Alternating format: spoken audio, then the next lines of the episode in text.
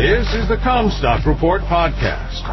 We are strong advocates for the American family farm and your top source for the agriculture markets. And now, here's your host, David Kruse. This is David Kruse with the CommStock Report. Bear market in the making, part two. Typically the economy is good during an election year. That is because the powers that be do all that they can to prime the economic pump with election year goodies, fiscal stimulus. This time would appear to be different.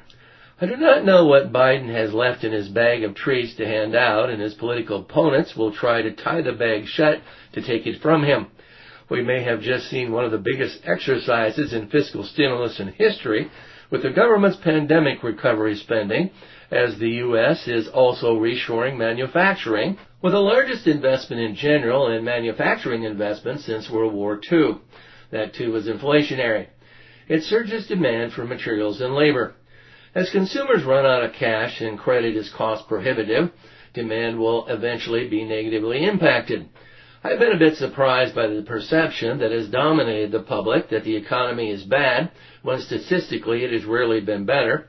Maybe the public pessimism is only premature and not misguided. It would look to me like the fuel for stimulus will run out about the time election day rolls around in 2024. There is also a narrative that this negative psychology will become self-confirming that I believe could hold merit. Current data is still relatively strong, but looking ahead, will the economy strengthen or weaken? There are signals that trade, employment, and growth are displaying cracks in their armor.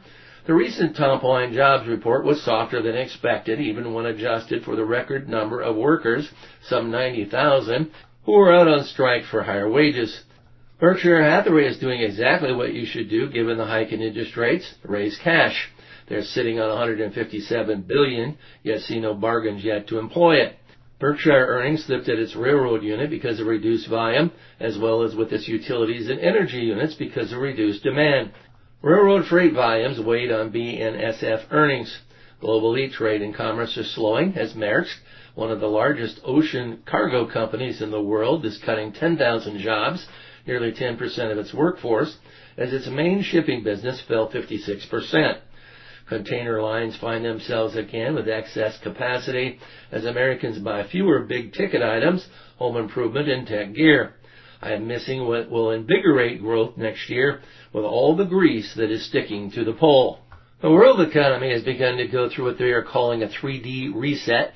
The three Ds are demographics, decarbonization, and deglobalization. There is so much change about to take place that it is deserving of being called a reset. It will be also financially disruptive. The U.S. is at the forefront of all the three Ds. U.S. supply chains are leading the reset, reshoring manufacturing back to North America with a new appreciation of our national security vulnerability. The Social Security COLA increase was 8.7%. It is the baby boomers that own the assets and have ridden appreciation. They are a very wealthy demographic, estimated by the Fed to hold $77 trillion in assets. Americans 70 years and older reportedly hold 26% of household wealth. On our cruise through the Alaskan Inland Passage this summer, it was very apparent that the median age of our fellow tourists was well past that of being spring chickens, with a row of wheelchairs waiting in the sky bridge or at the bottom of the gangway. We are booked on a cruise line for Norway next summer and expect all these old friends are coming too. Consumers age 65 and over accounted for 22% of spending last year. I do not have great confidence what this demographic is going to do for us in the economy going forward, as I recognize more names in obituaries, but it is holding things together as of now. The baby boomer generation fueled both consumption and investment. They own the capital that fueled the economic engine. As they age out, they withdraw capital from the system. The next generations are all loaded up with debt from student loans, auto and home mortgages, and the cost of living. These generations essentially pay interest, borrowing money from baby boomers. The baby boomers who have been the foundation of stock market gains will now use rallies to take risk off, and expand liquidity, while other generations will not replace this equity investment as they are liquidating debt. A generational bear market should be beginning. The pull that the bull market has been climbing has been greased by the Fed, and when the bull slides down, it'll become a bear.